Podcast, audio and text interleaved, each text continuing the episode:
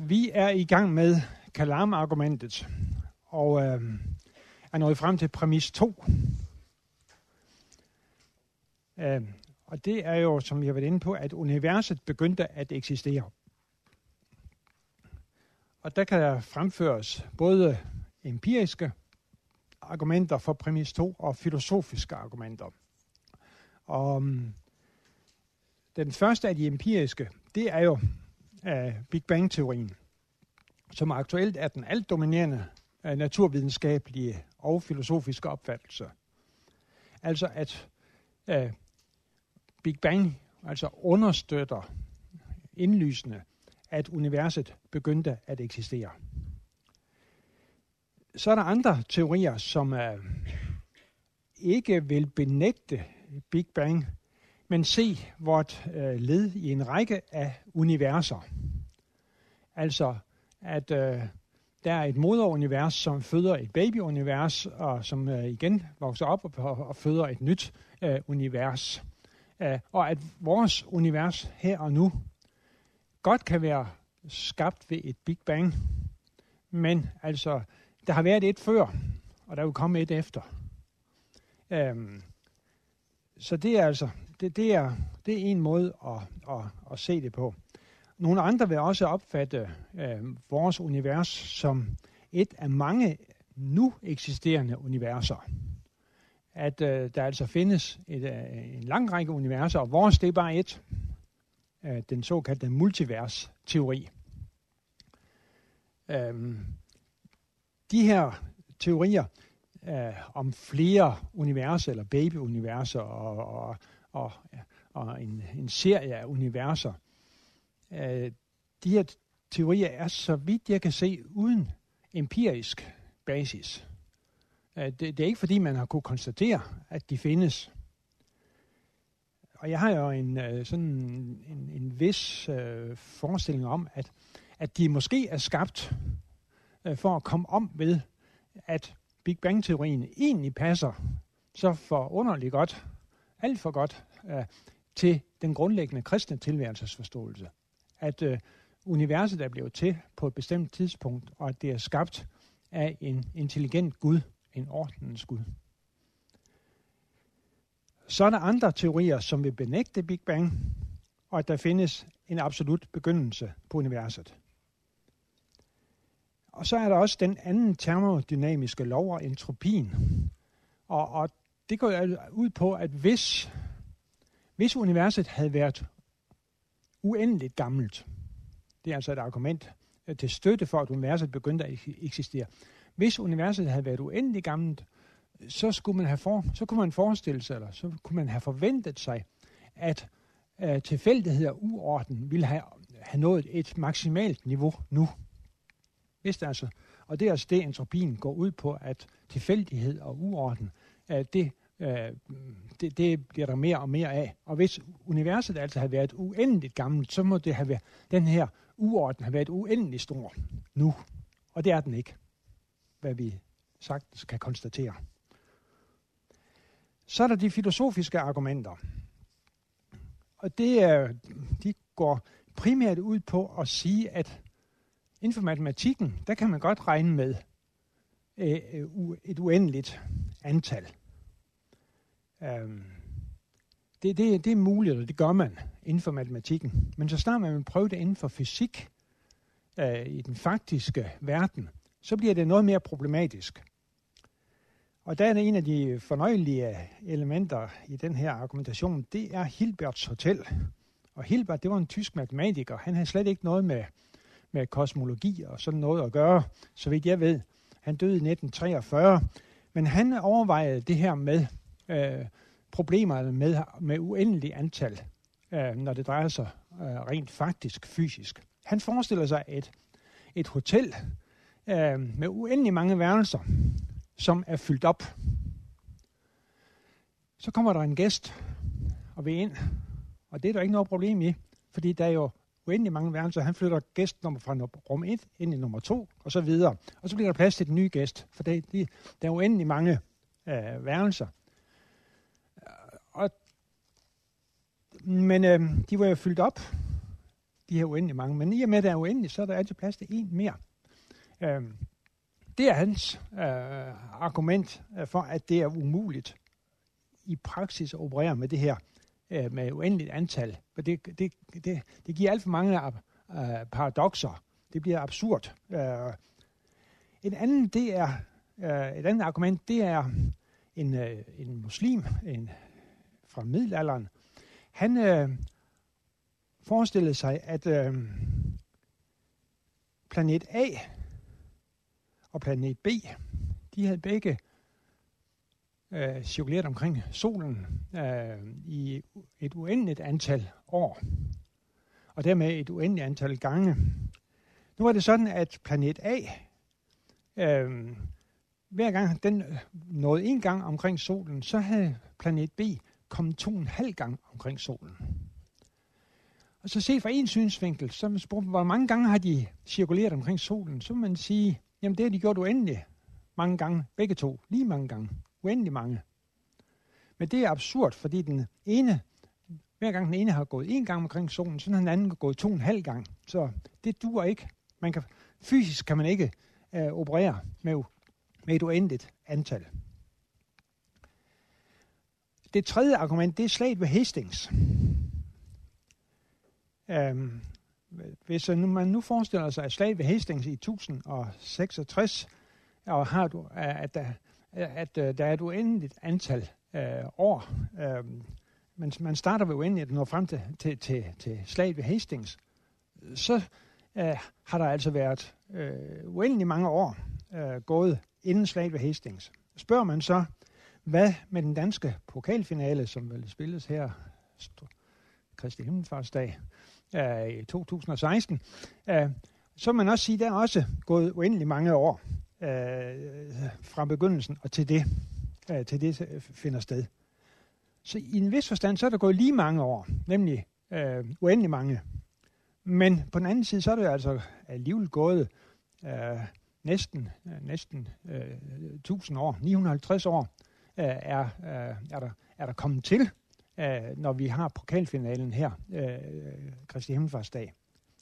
Så øh, der findes mange andre fornøjelige eksempler på det her, men de går alle sammen ud på at påvise, og, og det er der til synligheden ret enighed om blandt filosofer, at det er, det er øh, yderst problematisk. Man løber ind i øh, konflikter og absurditeter, hvis man rent fysisk faktisk vil operere med et uendeligt antal år.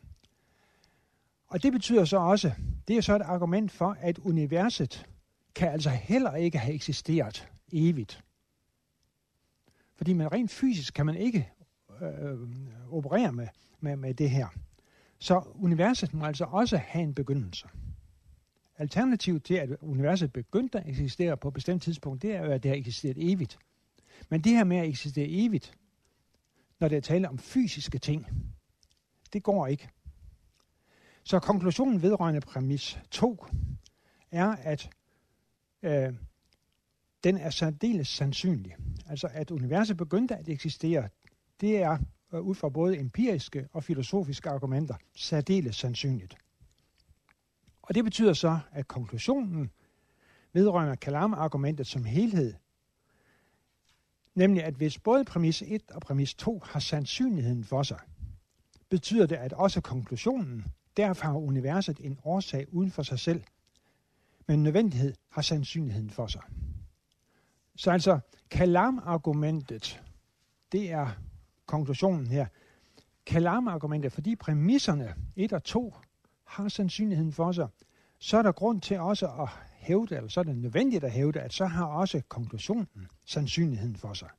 Og her går man så altså ikke længere end til at sige, at det har sandsynligheden for sig. Man siger ikke, det er bevist, men det har sandsynligheden for sig. Så er spørgsmålet, kan man så slutte fra universets årsag? Altså, der findes en årsag til uden for sig. Altså, argumentet, det var, øh, når vi går til øh, begyndelsen af Kalam-argumentet, at øh, nu skal jeg lige finde, hvor jeg har det henne. jo, at præmis 1, alt som begynder at eksistere, har en årsag uden for sig selv. Præmis 2. Universet begyndte at eksistere. Præmis, eller konklusionen. Derfor har universet, øverst på side 2, derfor har universet en årsag uden for sig selv. Og denne årsag må have egenskaber, som vi normalt forbinder med Gud. Kan man så drage det sidste? Kan man, kan man slutte det sidste? Altså, det man rent logisk kan konkludere, det er, at universet må have en årsag uden for sig selv, siden det er begyndt at eksistere. Men kan man så slutte fra det, denne årsag, til at det sandsynligvis er den kristne Gud? Man kan jo forestille sig mange andre ting.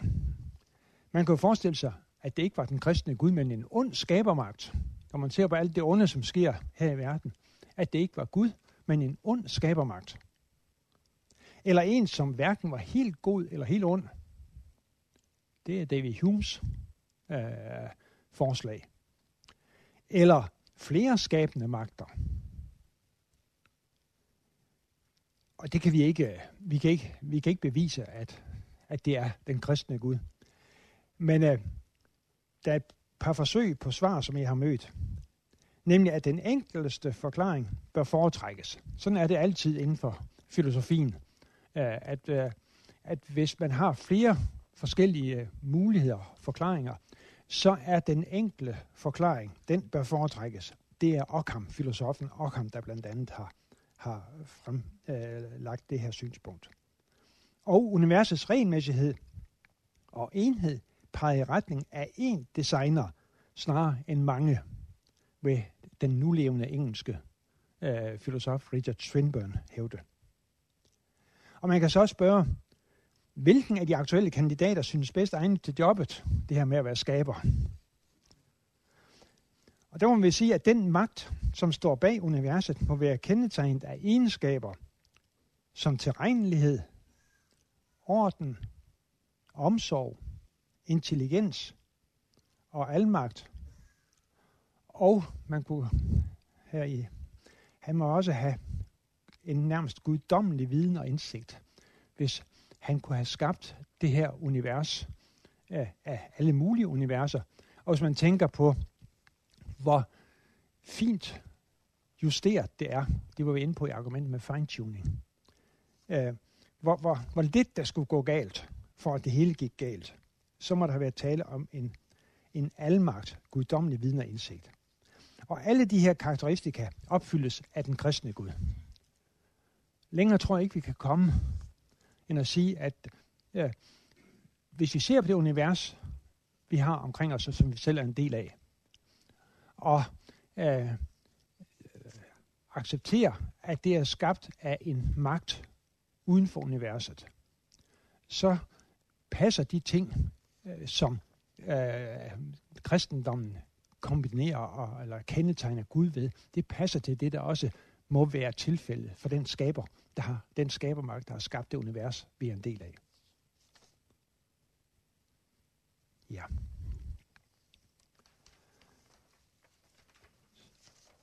Så når vi til det sidste punkt. Jesu opstandelse.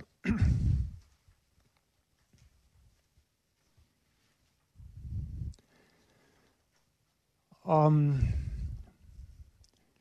øh, Jesu opstandelse er jo, eller vi kan sige, at troen på Jesus øhm, som Guds søn og verdens frelser, det er jo det er centrum i den kristne tro. Øhm, og på den ene side, så må vi jo øh, anstændigvis indrømme, at det virker jo øh, lidt absurd, at en ung jøde øh, i en afsides del af Romeriet, øh, som levede for 2000 år siden, at øh, han skulle være Guds søn og, og verdens frelser. Øh, det, det er, når man sådan tænker på det udefra, så, så, så, så, øh, så virker det jo mærkeligt. Det var da et mærkeligt sted at, at, og, at, og lave verdenshistoriske begivenheder. Øh, på den anden side, så må vi også sige, at det er mindst lige så mærkværdigt, at øh, en flok jøder, der med morsmælken havde fået ind, at der findes kun én Gud, Herren, at de ender med at sætte livet på spil for at forkynde, at den her unge jøde, at han faktisk var Guds søn, verdens frelser. Og man kan og sætte liv til faktisk. Øhm, og man kan spørge, hvad, øh, hvad, hvad kunne forklare det? Alle synes at være enige om, at, der, at deres opstandelsestro var det, der fik, der, der, der drev dem.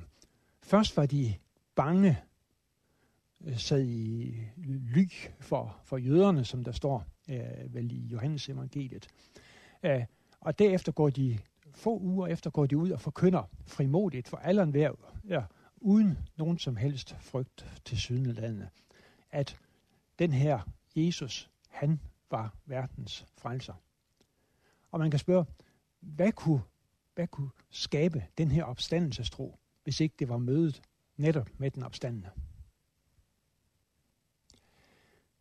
Så kan man spørge, hvem har bevisbyrden, når det drejer sig om Jesu opstandelse? Mange vil sige, at det er, det, det, det er vi kristne, når, når vi hævder noget så mærkværdigt, uh, noget så absurd, uh, så, så er det os, der sidder inde med bevisbyrden. Men man kan, som øh, Timothy Keller siger, uh, også vente om og sige, jamen altså, det er ikke nok, at uh, modstanderne siger, vi tror ikke på Jesu opstandelse. Uh, de, må, de må også kunne komme med en god forklaring på, hvordan kunne det så gå til, at de her jøder, de lige pludselig fik frimodighed til at sætte livet på spil for at, øh, for at forkynde, at Jesus var opstået. Har de en god forklaring på det? Og det har de næppe. Korsfæstelsen og opstandelsen, det hænger jo sammen sådan i teologisk set. Øh, og, og derfor kunne man godt have brugt lang tid på at, at, at, at komme ind på nogle, nogle af de problemer, der ligger i forbindelse med korsfæstelsen. For eksempel korsfæstelsestidspunktet. Var det om torsdagen, som Johannes til synligheden siger, eller var det om fredagen, sådan som de fleste, eller som de andre evangelier øh, hævder. Øh, og den slags ting, det vil jeg ikke gøre, komme ind på her, men fokusere øh, på opstandelsesberetningerne. Øh, beretningerne. Og det vil så sige, det vil jeg alligevel ikke, fordi at de første indvendinger her, det er de muslimske indvendinger. Og de går ud på, at den første, at Jesus blev slet ikke korsfæstet. En bestemt tekst i, øh, i Koranen, uh, kapitel 4, 157, 58, uh, der øh, giver muslimer, eller der giver Koranen udtryk for, at Jesus blev slet ikke korsfæstet. Det var en anden, der blev korsfæstet i stedet for ham. Det er i hvert fald sådan, som de fleste muslimer læser den tekst. Og mange, og mange muslimer tror, det er Judas, der blev korsfæstet i stedet for Jesus. Og Gud tog så Jesus op før korsfæstelsen. Så ifølge muslimerne, så blev Jesus slet ikke korsfæstet. Andre vil sige, at Jesus han blev godt nok korsfæstet. Det er en sekt inden for muslimerne, Ahmadiyya-bevægelsen. De siger, at Jesus han, han øh, blev godt nok korsfæstet, men han døde ikke. Øh, og flygtede i stedet for til Kashmir, hvor de mener kunne påvise hans grav. Det er der skrevet en stor bog om, som viser, at det er noget fup. Men altså, øhm, sådan, er, sådan er det. Det er de muslimske indvendinger. Den første, det er, at Jesus blev ikke korsfæstet, og han overlevede korsfæstelsen. Og derfor var der jo ikke behov i nogle af tilfældene for opstandelse. Øhm, hovedindvendingen Øh, det er den, den, den, den biologiske, den filosofiske, den naturalistiske indvending. Den går ud på, at døde opstår slet ikke. Og det, det er vi jo med på. Det er, det er, det er der gode biologiske øh, årsager til. Og det ved alle og enhver, at døde opstår ikke. Øh, så Øh, naturalister og ateister, det vil jo sige, at hermed er det, det sådan set øh, afgjort, at vi, vi kan ikke tro på det her.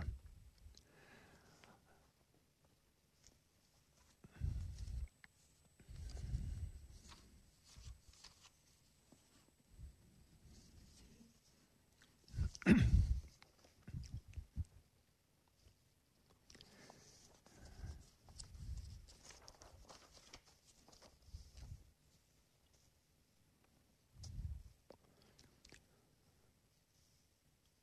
Spørgsmålet er så, om naturalisterne har ret.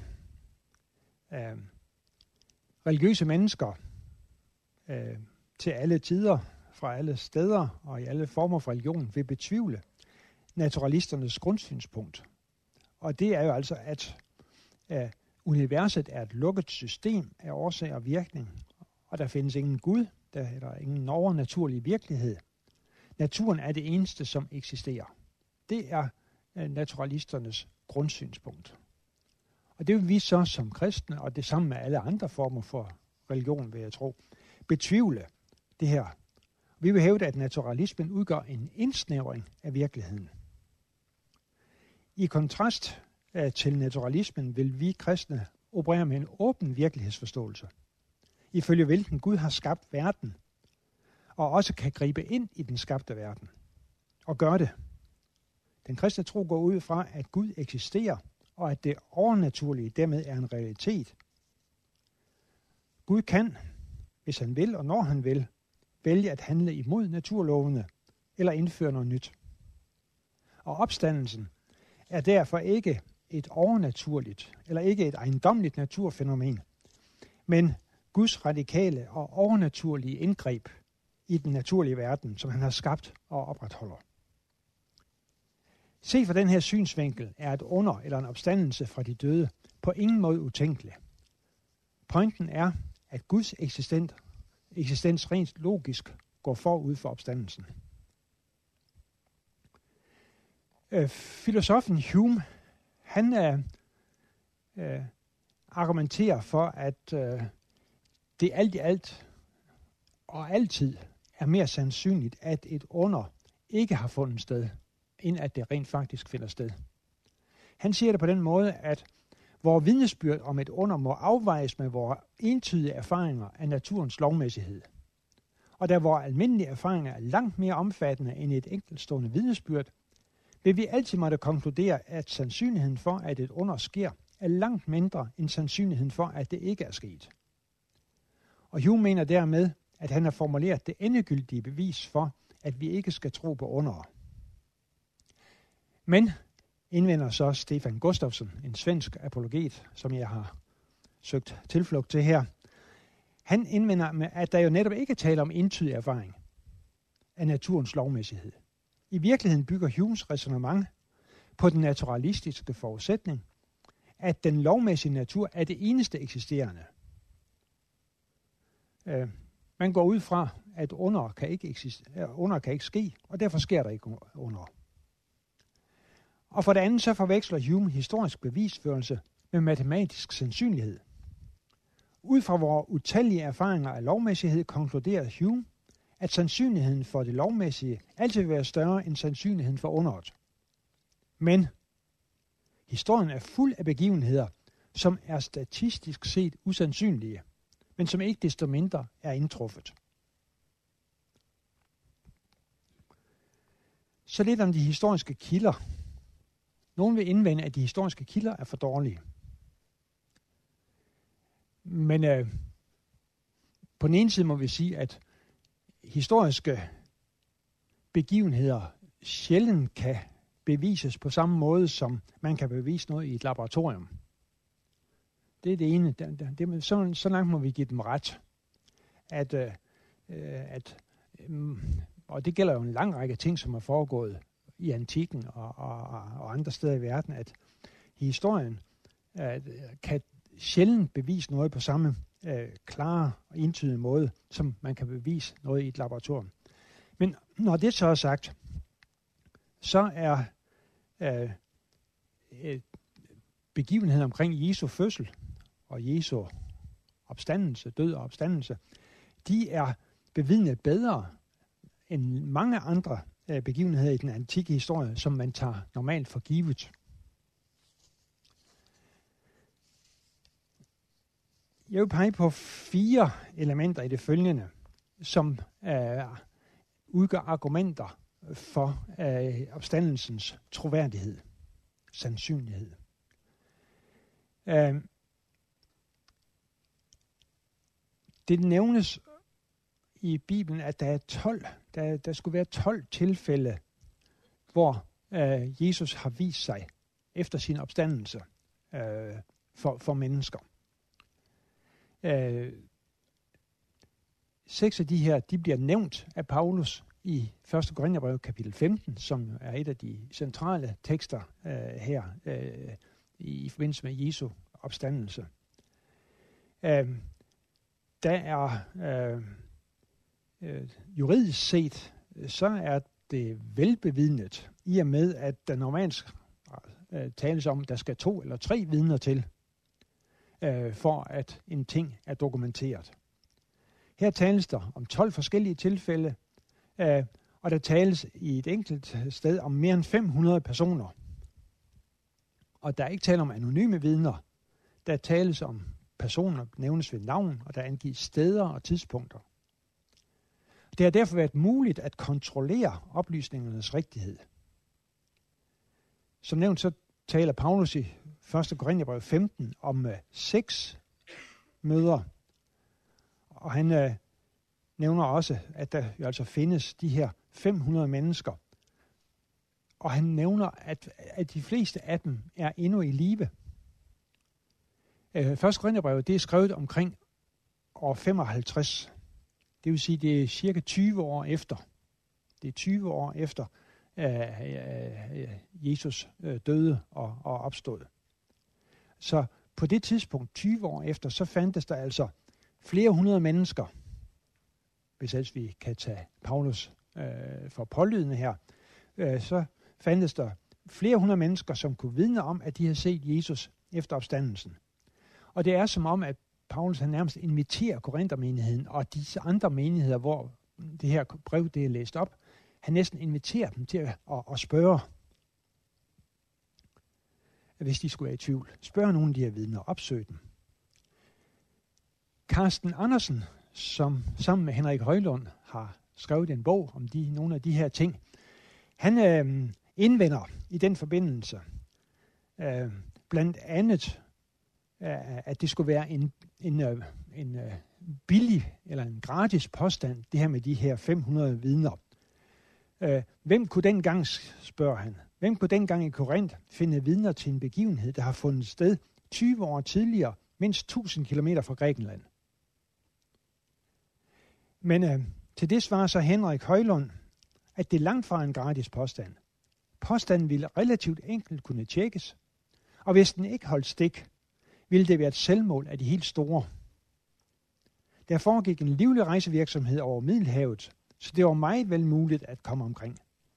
Mange af de kristne fra Jerusalem var i øvrigt blevet spredt vidt omkring i forbindelse med den forfølgelse, som omtales i øh, Apostlenes Gerninger kapitel 8. Sikkert også til Grækenland. Og den kristne menighed var på det tidspunkt ikke uoverskuelig stor. Så det har givetvis været muligt at opsøge og finde en af de pågældende øh, 500 vidner, eller en af dem, der var til i live stadigvæk. Et andet element, når det drejer sig om opstandelsen og vidnerne, øh, som øh, man ofte gør opmærksom på, det er, at hvis de her øh, opstandelsesberetninger, som vi finder i evangelierne, hvis de skulle være konstruerede, så var der, hvad der er jo folk selvfølgelig, der vil hævde, at de er konstrueret. Øh, de beskriver ikke øh, tingene, som de virkelig var, men man fandt på det på et senere tidspunkt. Øh, så øh, er der rigtig mange, der gør opmærksom på i den forbindelse, at de her fire evangelier, de anfører kvinder som de første vidner. Og det ville være mere end dumt, hvis historierne er konstrueret med ønske om et vist skær af troværdighed. For kvinders udsagn havde nemlig ikke gyldighed i en retssal på det tidspunkt. Så den her utroværdighed ved historien, at det det er kvinder, giver den på en måde en ekstra troværdighed bagefter her, set på afstand. De er nødt til at skrive, alle hver har vidst det, at kvinderne var de første, der var ude ved graven. Så de er nødt til at skrive det. Også selvom det, selvom det, det ikke havde retsskyldighed, eller de ikke havde retsskyldighed. Og bagefter, så er det en af de ting, der gør, at, at det her det bliver troværdigt. Opstandelsen og vidnesbyrdene. Hvilket vidnesbyrd giver vidnerne så? Var det hele forvirret og tilfældigt? Var det følelserne, der spillede dem et pus? Uh, nej. I de første seks uger efter opstandelsen fik disciplene adskillige gange lov til at møde Jesus og tale med ham. Uh, der er en fysisk dimension ved de her vidnesbyrd. Vidnerne ser Jesus og rører ved ham, de hører ham tale, og mindst fire gange spiser de sammen med ham. Møderne med Jesus er ikke 10 sekunders visioner, men møder med en virkelig person, som man tilbringer længere tid sammen med. Det er den her vidshed, som disciplerne på denne måde fik i eje, som gjorde dem så faste og urokkelige. De vidste, hvad de troede på, og de vidste, at det var sandt. Derfor var de også parat til at gå i døden for vidnesbyrdets skyld. Opstandelsen og graven. Jesu liv blev fredag sidst på dagen lagt i en grav tilhørende Josef af Arimathea, en kendt person og medlem af det store råd, og som vi kan læse, Maria Magdalene og Maria Josefs mor så, hvor han blev lagt. Lørdag morgen så gik farisæerne og ypperstepræsterne til Pilatus og bad om, at graven måtte blive bevogtet, hvilket den så blev, efter at de givetvis har forsikret sig om, at liget lå, hvor det skulle. I Matthæus 28, 11-15 hævder både soldaterne og de jøde, jødiske ledere, at disciplene stjal liget natten mellem lørdag og søndag. Dermed siger de indirekte, at kroppen lå i graven, Øh, da de var, ved, øh, da de var der øh, lørdag morgen. Men søndag morgen er den altså væk, og graven er tom. Og de jødiske, de romerske soldater og de jødiske ledere, de hævder, at Jesu lig er blevet stjålet, og disciplene hævder, at Gud har oprejst Jesus fra de døde og gjort ham levende igen. Så, så der er til synligheden en helt enighed om, at graven var tom.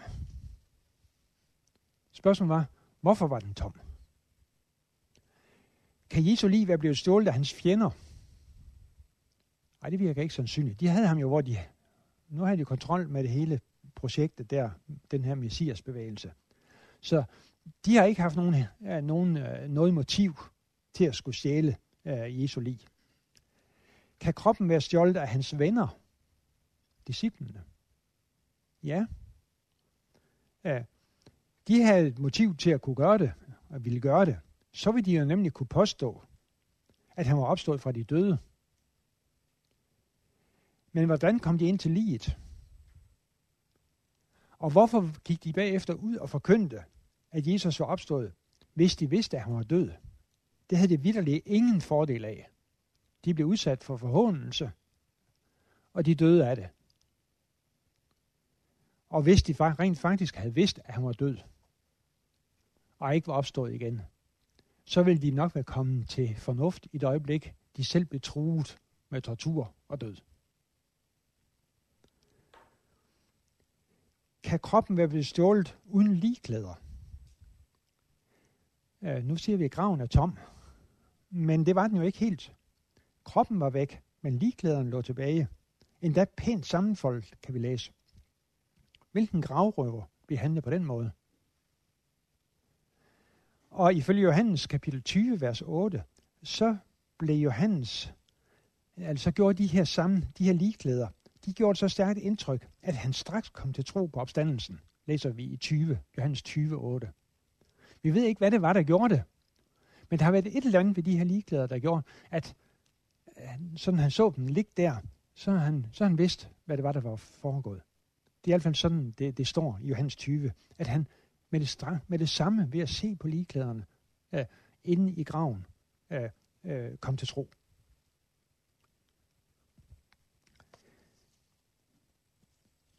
Så vi står tilbage med disciplernes forklaring. Kroppen er væk, fordi Gud har oprejst Jesus fra de døde. Og noget af det, som jeg har været inde på flere gange her, det er jo opstandelsen og forandringen.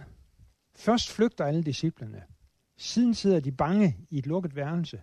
Og så få uger senere, så forkynder de altså for hele Jerusalem, at Jesus er opstået fra de døde. Nu frygter de ikke myndighederne eller lidelser. Og hvor kommer den kraft og glæde fra? Forsøger de bevidst at bedrage folk? Næppe. Man kan have to grunde til at lyve Enten at høste personlig fordel af det, eller for at redde en anden fra noget ubehageligt. Men disciplen havde intet at vinde ved at lyve om Jesu opstandelse. Tværtimod. Alligevel går de ud og forkynder med kraft og glæde. Der er alternative forklaringer, og dem vil vi lige øh, komme kort ind på. Alternative forklaringer. Den ene, det er, at disciplene dengang var præget af uvidenhed og overtro. På den tid, siger man, havde mennesker ikke vores videnskabelige kendskab til verden, og det er jo sandt nok. De var godtroende, hvad, magi, hvad magiske og overnaturlige foreteelser angik. De var taknemmelige ofre for forestillingen om en opstanden Jesus, fordi de troede, at opstandelsen fra de døde var en mulighed.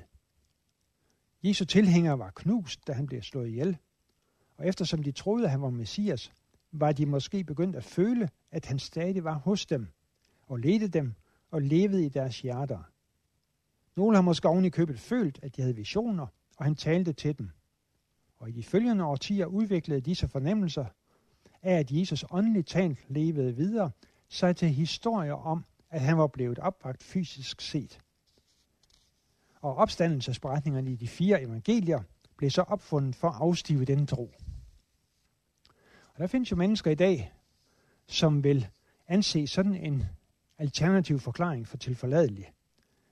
Men det skyldes udelukkende, at man er uvidende om den historiske og kulturelle sammenhæng. Folk var tidligere uvidende og godtroende, hævdes det. Man evnede ikke at skelne mellem virkelighed og fantasi, og derfor kunne man tro på jomfrufødsel og opstandelsen fra de døde. Men det holder ikke stik. Selvom man ikke havde vores videnskabeligt baseret viden, så havde man udmærket greb om tilværelsens grundvilkår. Josef, han vidste udmærket, at graviditet forudsætter nærkontakt mellem to mennesker af hver sit køn. Og derfor vil han i første omgang også skilles fra Maria, så hun kunne gifte sig med faren til barnet. Og på samme måde med døden. Dengang havde man meget mere konkret og ubehageligt nærkontakt med døden, end vi har. Og man vidste alt for godt, at har man været død et antal minutter, så vågner man ikke til live igen. Og derfor vil Thomas efter opstandelsen også for, forvisse sig om, at det virkelig var den korsfæstede Kristus, den korsfæstede Jesus, som disciplene øh, påstod, de havde set opstået.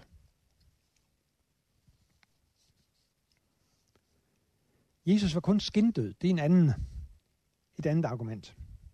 Jesus var ikke rigtig død, da man tog ham ned fra korset, og blev derfor heller ikke vagt til live igen. Da han var blevet lagt ned i en kølig grav, så livede han op, gik ud fra graven og fik overbevist sine venner, og måske også sig selv, om at han var kommet tilbage fra de døde. Det er en indvending, som man kan møde i forskellige udformninger.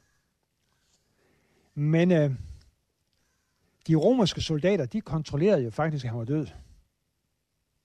Der kom blod og vand ud, da soldaterne for en sikkerheds skyld stak en lance i siden på Jesus.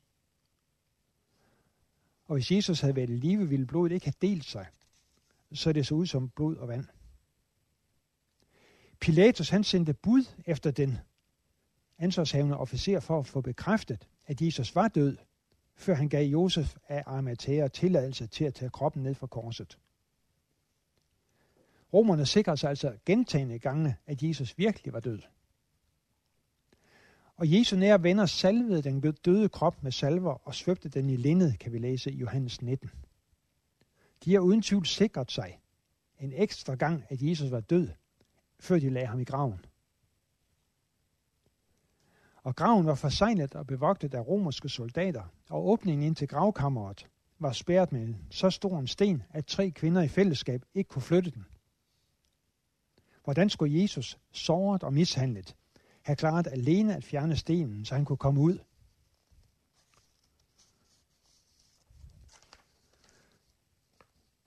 Og den Jesus, som disciplen vidner om at have mødt bagefter, var en forherliget Jesus, som havde besejret døden, og ikke en hårdt medtaget Jesus, som med nød og næppe havde undgået at dø. Og det ville jo have været tilfældet, hvis han ikke var opstanden, men han bare ja, havde været skindød. Så er der også dem, der taler om, at møderne var hallucinationer. Og det kan der findes en række argumenter imod. Altså, for eksempel, at hallucinationer normalt er private og individorienterede fænomener. At øh, det er noget, der rammer enkeltpersoner, og ikke øh, større eller mindre grupper, der får de samme associationer. Og at 500 mennesker skulle få associationer eller hallucinationer på samme tid, det er ret og slet umuligt. Øhm, uh, også hallucinationer varer som regel nogle få sekunder og strækker sig sjældent over længere tid. Men her er der altså uh, møder, der foregår over en periode på 40 dage, og mange af dem har en varighed uh, på mange minutter og lige frem timer. Så, uh, og vi læser, at Jesus han spiser sammen med dem, de kunne røre ved ham, og så videre. Så der er ingenting, øh, der tyder på, at der skulle være tale om hallucinationer. Så er dem, der vil sige, at, at øh, møderne med Jesus skyldes øh, stærk forventning. De ventede, de forventede, at Jesus han skulle opstå. Men øh, det er der heller ingenting, der tyder på. Øh, for eksempel, da kvinderne kommer og fortæller disciplerne, at graven var tom, så lød det for dem, kan vi læse i Lukas 24, så lød det for dem som tomt, som løs snak, og de troede ikke på kvinderne. Så der var ikke tale om nogen stærk forventning, øh, snarere en stærk skepsis overfor, at det overhovedet kunne finde sted.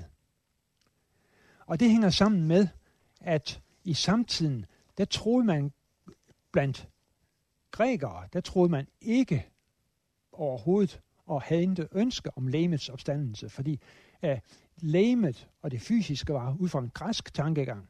Der var det noget ondt, som man skulle befries fra. Så det vil være en katastrofe, hvis man opstod øh, uh, igen set fra en, en, en, øh, en græsk synsvinkel af uh, en læmelig opstandelse. Og set fra en jødisk synsvinkel, der, der troede man godt nok på en, en lægemelig opstandelse. Men først på dommedag. Forestillingen om, at et enkelt menneske kunne øh, opstå lægeligt, mens resten af kloden stadigvæk levede øh, under de vilkår, som vi nu gør, det havde man ingen forventning om. Øh, så der var ingen forventning, og det kan vi også se i, øh, i evangelierne selv, og, og de er givetvis repræsentative her. Der var ingen forventning om, øh, om øh, dødes opstandelse.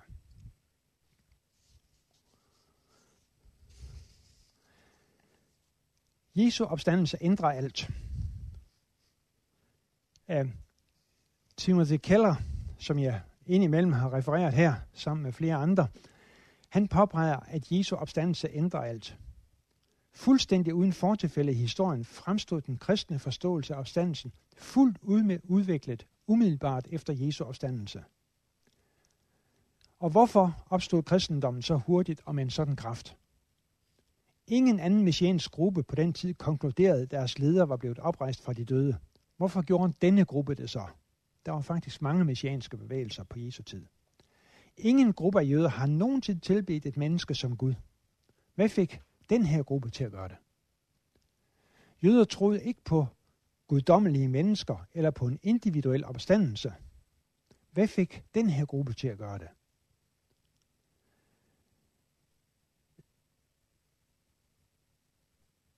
Hvordan vil man forklare, at flere hundrede øjenvidner til den opstandende, som levede videre i flere årtier og offentligt fastholdt deres vidnesbyrd, og i nogle tilfælde endte med at give deres liv for deres overbevisning. Hvordan kan det forklares?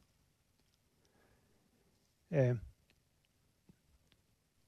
både Gustafsson og Wright og øh, Timothy Keller og en lang række andre, de siger, at den eneste grund, den eneste rimelige forklaring på alle de her øh, fænomener, det er, at disciplene faktisk mødte Jesus som opstanden.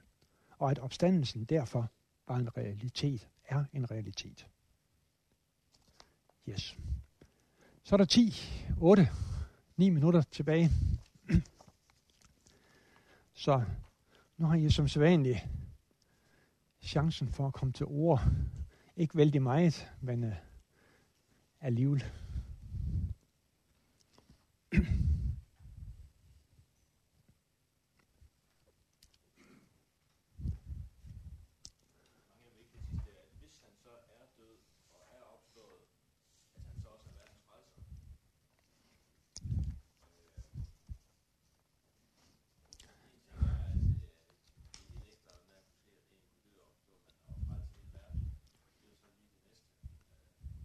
Ja, det er rigtigt. Men hvis det, er, det er en verdenshistorisk begivenhed, det her, en engangsbegivenhed, så må man, øh, så er det et godt indicium for, vil jeg sige, at det han ellers siger, det er noget på sig. Så man kan selvfølgelig ikke umiddelbart, alene ud fra den her hændelse, slutte, at han dermed er Guds søn og verdens frelser. Men det her det er så enestående, at man må tage det, han så ellers siger, tage det for gode varer. Øh, det er der i hvert fald, synes jeg, øh, rimelig grund til. Øh. ja. Ja, Allan.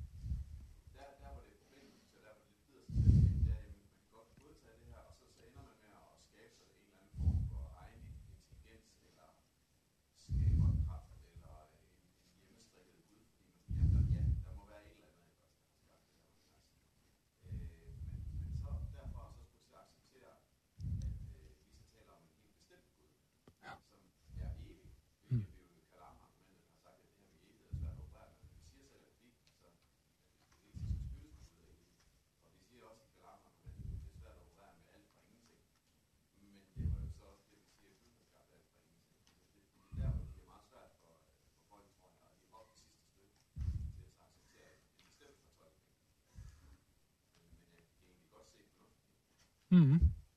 Det vil jo være glædeligt. Ved. Ja. ja.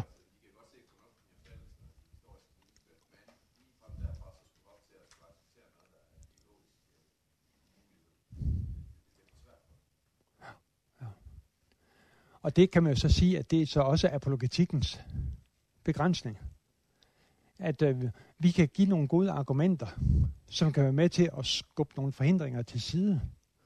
Øh, sådan at øh, øh, hvis folk siger, at det her, det kan simpelthen ikke lade sig gøre, så kan vi vise, om der er egentlig gode argumenter for, det er den bedste forklaring. Både med, at, at, øh, at verden ikke er, har været evig, ikke er evig, men at den må være kommet. Der, der må være en eller anden magt, som har skabt den, og at, at, at opstandelsen er, øh, er rimelig velbevidnet, og at det må have konsekvenser. Øh, så, så dem, der, dem, der har de her intellektuelle argumenter imod kristendommen, der kan apologetikken være med til at i hvert fald rokke noget ved dem. Øh, så skal den kristne, og så skal heligånden tage over, han har sagt. Øh, altså, vi kan øh, som kristne, eller som apologeter, der kan vi, og som, som mennesker, der kan vi føre mennesker hen til kirkens dør, kan man sige. Øh, så skal de selv gå ind, og så skal, øh, så skal man kan selvfølgelig også, og det vil jeg da også mene, at jeg gør, og at apologeter gør, beder om, at de her argumenter, som vi har, at de må blive brugt på ret vis. Øh, ikke bare til at lige at, at, at, at, at lukke en, en, et hul i boldværket, øh, men at de må være med til at, at, at, at skabe den her søgen og, øh, efter, efter Gud, øh, efter Jesus, efter frelsen. Øh, så det er, jo, det, er jo ikke, det er jo slet ikke nok at bare acceptere, at der er en, en, en skaber, som sådan en intellektuel overbevisning, eller at øh, Jesus nok er opstået. Det, det, det der er hensigten, det er at, at skabe tro og efterfølgelse og liv, tillid. Og det kan vi ikke, det, det, det kan vi ikke, øh, det kan vi ikke uden videre gøre. Det er, det er Gud selv, der må, der må gå i aktion her.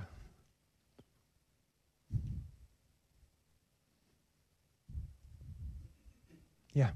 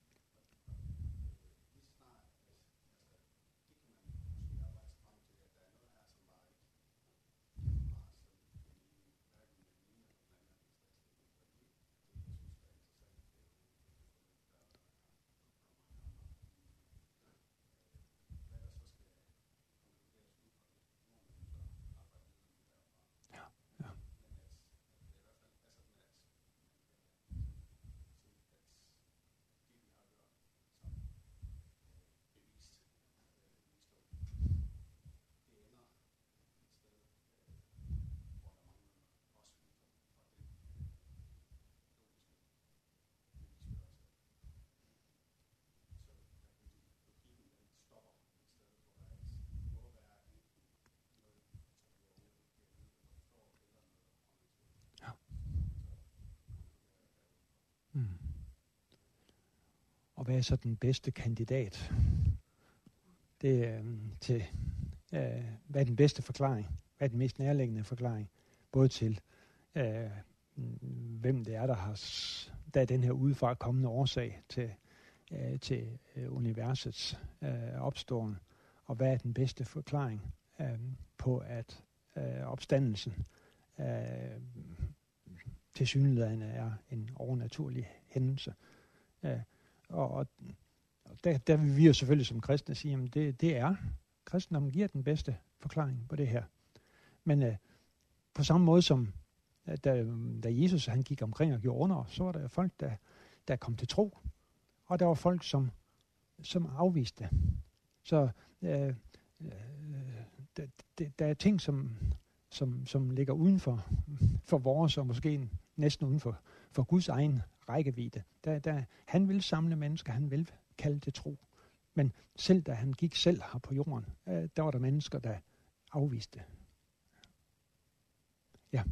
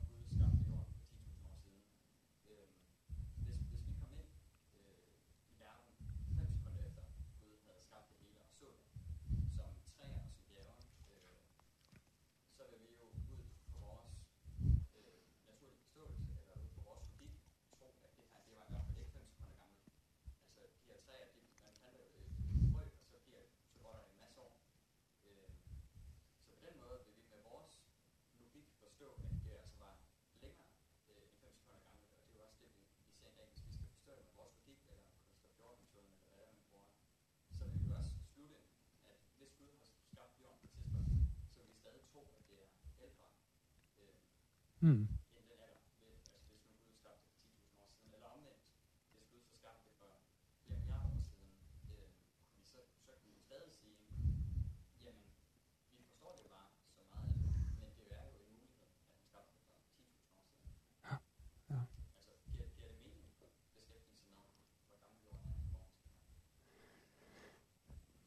Altså, jeg synes jo, det giver mening i relation til naturvidenskaben øh, som øh, mener at have gode argumenter for en meget øh, gammel datering af, af, af universet og, og, og af, af, af, af jorden og af liv på jorden. Øh, og derfor øh, er det for mig et spørgsmål om at, at, at være åben for, at der er altså der, der er den mulighed, at vi har forstået Bibelens øh, første Mosebog forkert og at hvis vi vil have en, en reali, et realistisk syn på den tilværelse, på den, det univers, vi befinder os i, så må vi være åbne for, at vi skal omtolke nogle ting. At der er en ting, som vi har forstået bogstaveligt, som måske skal forstås lidt. Så det er mere et spørgsmål om ikke at lukke os ind i en, i en sådan skal man sige, en, en, en klave, en ghetto, for os selv med vores egen lille syn på verden, som også kan blive en hindring for os og i overhovedet at komme i kontakt med mennesker, der læser biologi og fysik og kemi og så videre, som, som, som kan se noget andet. Og, og jeg, jeg vil nødigt være med, være sådan en, der, der, der, der, der har en helt egen form for logik og, og så videre, øh, som andre overhovedet ikke kan, kan, kan forstå.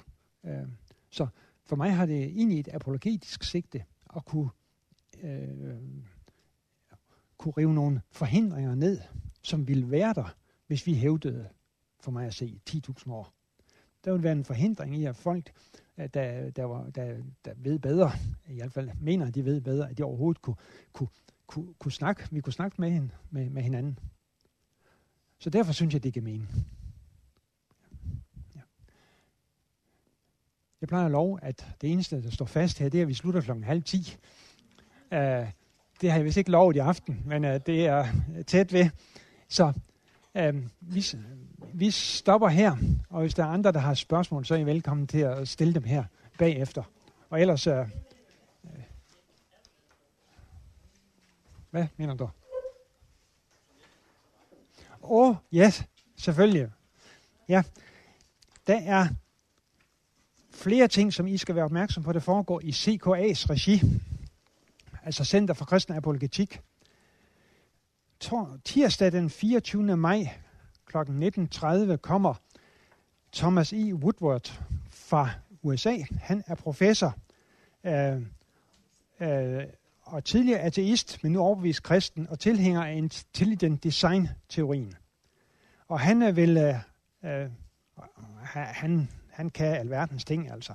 Uh, så, men her vil han holde et dobbelt foredrag om uh, The Signature of the Creator in Biology øh, tirsdag den 24. maj øh, kl. 19.30.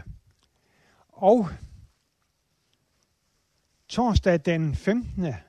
og fredag den 16. september, øh, der får vi besøg af øh, Alistair McGrath, som er professor i øh, teologi i, øh, øh i Oxford. Han er øh, formentlig det menneske i verden, der ved mest om forhold mellem, mellem kristendom og naturvidenskab. Han har først en, en, en doktorgrad i biokemi, og derefter en i teologi, og nu har han lige fået en tredje doktorgrad. Uh, øh, så øh, han ved lidt af hvert, og øh, han kommer altså her på hans hjemmeside, der står der, at man skal ikke forsøge at få ham nogen steder hen, for man kan bare læse hans bøger og se hans videoer. Jeg skrev alligevel til ham for et år siden, jeg tog mod til mig og, og, og, og spurgte, om jeg ikke ville komme til det nyoprettede Center for Kristen Apologetik her i Aarhus. Og det svarede han sådan ja til. Så, så, og jeg lovede, der vil være 150 mindst fredag om fredagen, og, og mere end det torsdag aften. Det foregår i Christianskirken, og det er altså torsdag den 15. september og fredag den 16. Der bør I simpelthen, hvis I overhovedet har mulighed for det, sætte alt til side og komme. For det her, det er altså, det er et enestående, en enestående chance, og der findes, der findes øh, brosyrer for det her. Og hvis der er nogen, der skulle synes, at det her med CKA, det er noget, som de rigtig gerne vil støtte, så er der mulighed for at blive støttemedlem, og det koster 500 kroner om året, som er fradragsfrit. Og man kan melde sig ud igen hvis man i morgen finder ud af, at det var alligevel en dårlig idé. Men uh, der er altså mulighed for at skrive under her allerede i aften, hvis I har lyst, øh, og så blive medlemmer af Center for Kristen Apologetik. Ja, tak for nu.